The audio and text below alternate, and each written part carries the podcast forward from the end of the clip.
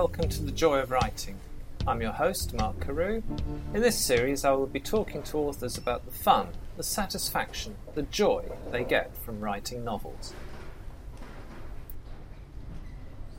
It's a pleasure to talk with Eleanor Anstruther again, author of A Perfect Explanation.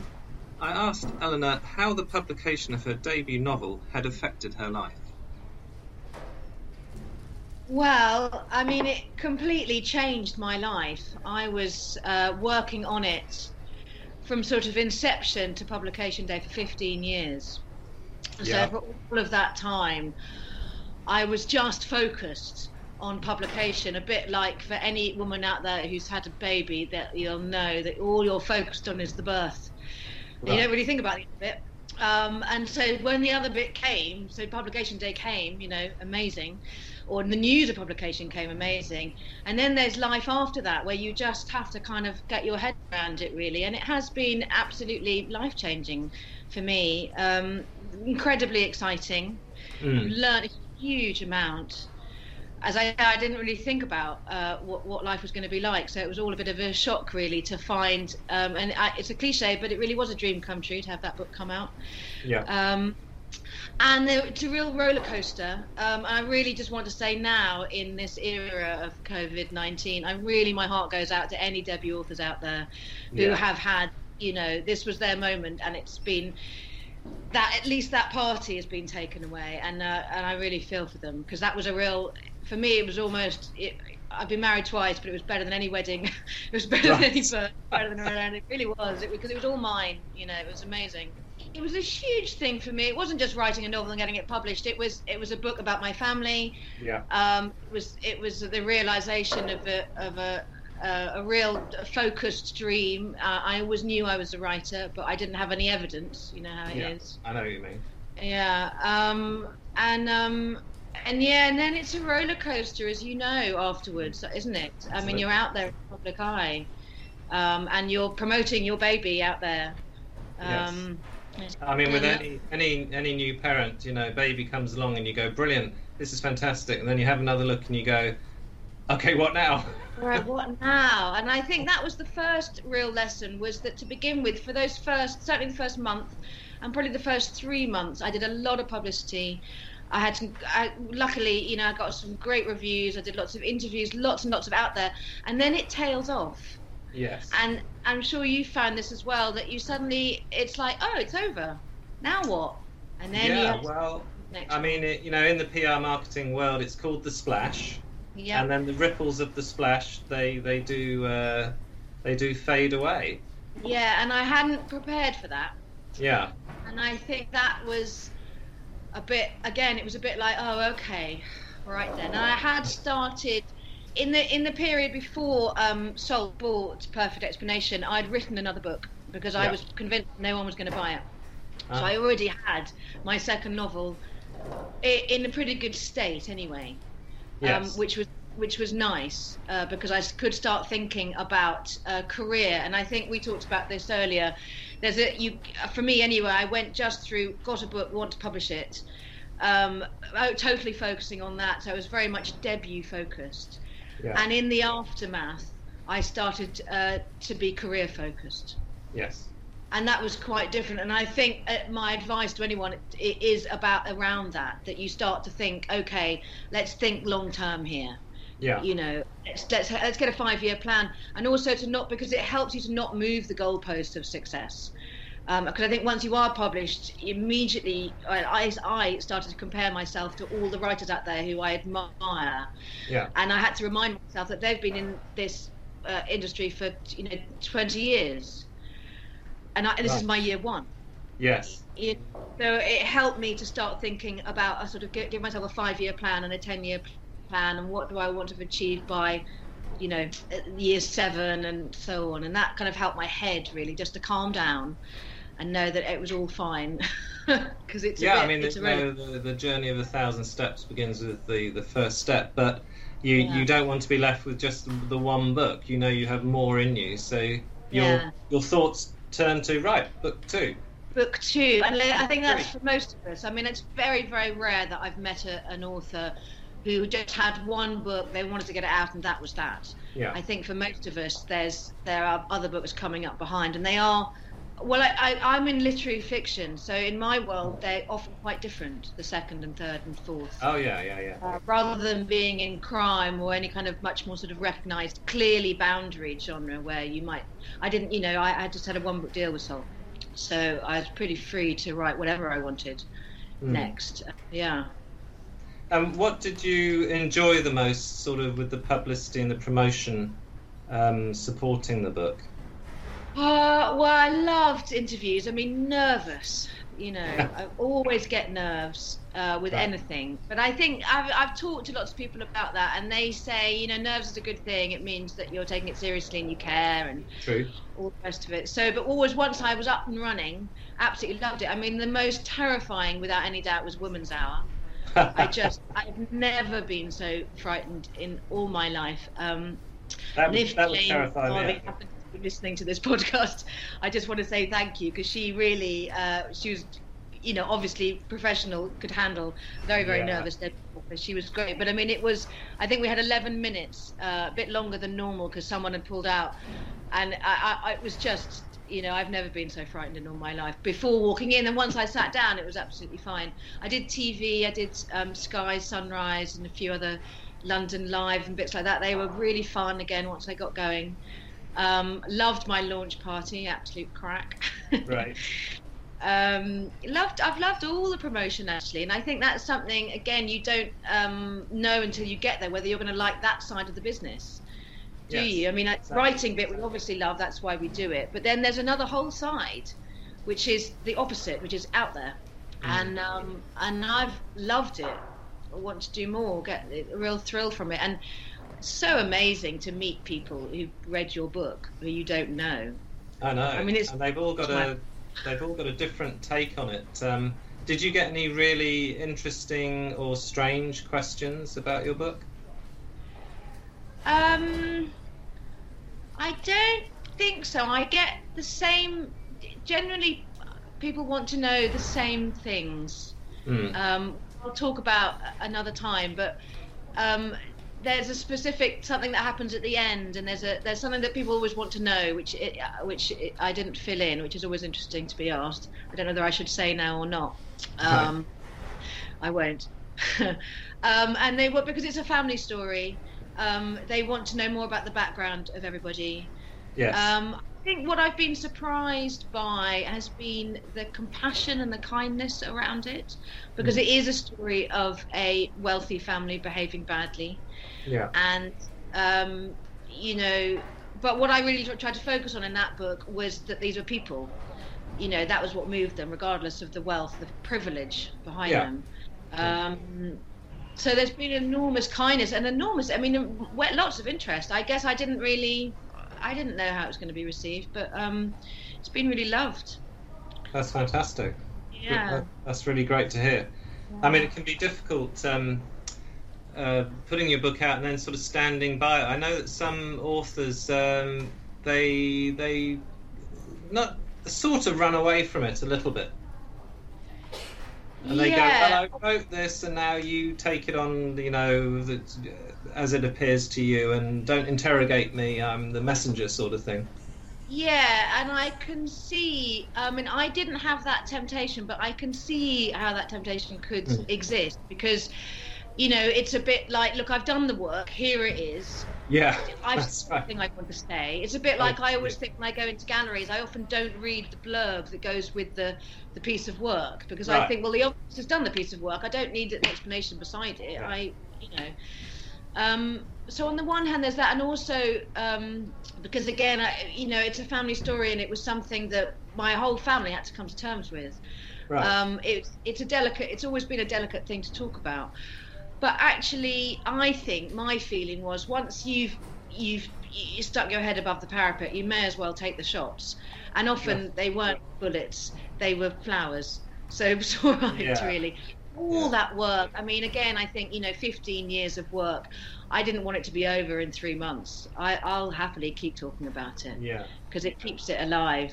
You know, and that's the beauty of books. You know, just keep But it's, it, I mean, it's a very rich book. So, I mean, it's got you know, it's got many, many legs. Yeah, it has a lot of facets to it. It's a complex mm. story. There's lots mm. and lots of different ways to take it and talk about it, um, and it's got there's a lot more to it. Um, but I think you know, again, one of the main things that always comes back when somebody reads it is they often want to talk, talk to me about their family story and the right. stuff that's in their cupboard and all the rest of it. And I hope it gives license you know, to anybody to, to, have a look and uncover and, and, and you know, dig up the bodies um, because the main thrust of the book is is that by doing that, you know, you can really lay something to rest. Um, um, so it was very, it was as cathartic um, as it was a learning curve in how to write a novel. I mean, I think for all of us, when it's your first book, that's your how-to book, isn't it? Really, you make all the mistakes. Oh, absolutely. I mean, not yeah. making mistakes. You know what I mean? Yeah, it yeah. was. That's, your yardstick. It's your yardstick, exactly, which is why it took so long. I very much hope that the next few won't take 15 years. yeah, yeah, Sh- shorter than some. um, I think uh, what was interesting, we'll talk about this another time, is um, you know, you'll be able to give some advice to anyone with an interesting family history, yeah. um, interested in writing a memoir. Um, but I wanted to go back to this this whole thing of change of life. So, w- with the publication of this, you mm. get to um, well, you finally reach your destination, which obviously is a fork in the road or a massive crossroads or something. Mm. Um, how how did you use this to your benefit? Did you leave stuff behind you and then then go on unencumbered, or how did it work? Well, I think one of the main gifts of it was a matter of confidence, and not just as a writer, but as a human being, really. Right. Because I think whatever, whatever form, whatever medium we choose to express ourselves in, whether it's business or painting or poetry or dance or whatever it is, anyone will tell you that it's about knowing who you are. Really. Yeah. I think I just read the other day. I'm reading Rebecca Solnit at the moment, and she was quoting somebody else who said, "Nothing can be written um, without the cosmos behind you." I think that's what it is. It, and basically, she's saying you've got to know who you are before you can really write or do anything that's going to really um, ha- have staying power and have and have a kind of worth that will then continue to affect you.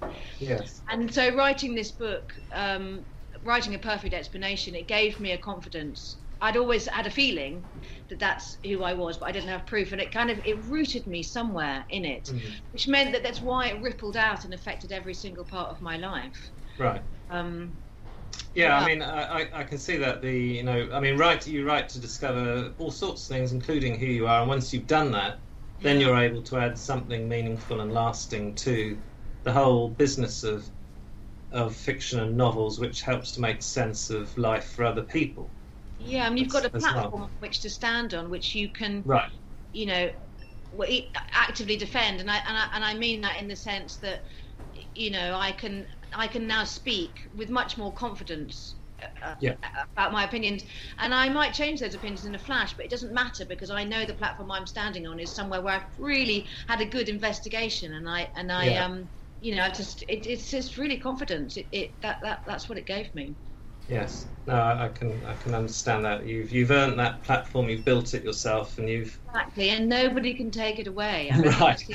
incredible thing. No right. one can not from either you or I or anyone. When you've yeah. done that thing, there it is. You know, and that's just what a gift.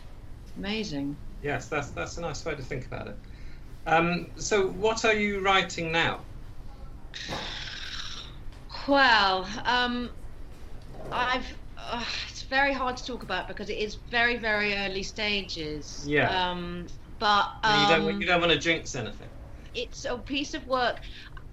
I'm hesitating because I'm not quite sure what it is. At the okay. moment, I'm looking at I'm looking at memoir, I'm looking at autofiction, I'm looking at fiction, literary fiction, and all those. About, you know, they're very, very blurred lines in, in the world of literary fiction. Yes.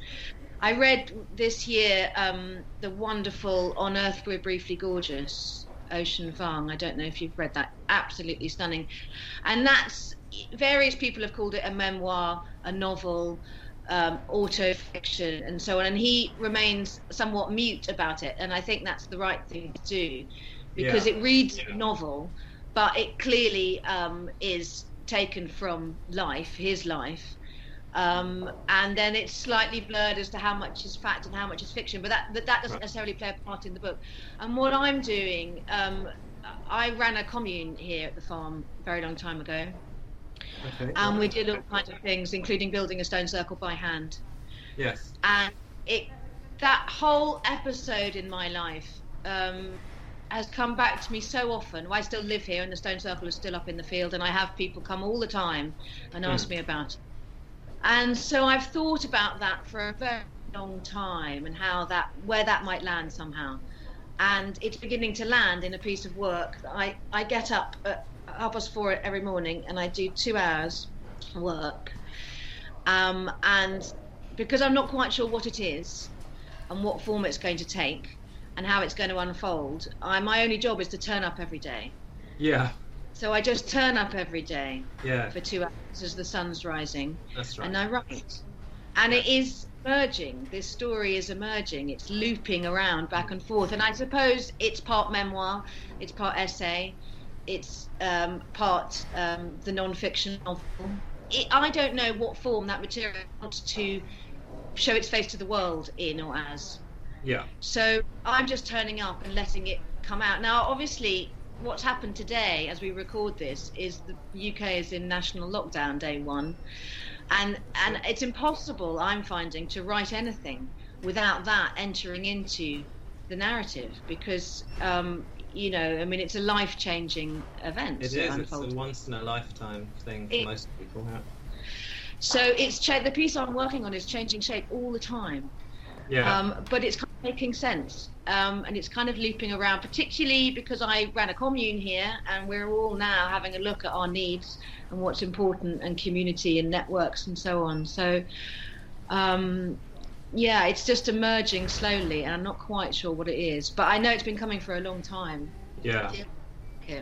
But I you, my- I mean, you, you would also recognise that you've you obviously had that feeling before as you've been writing.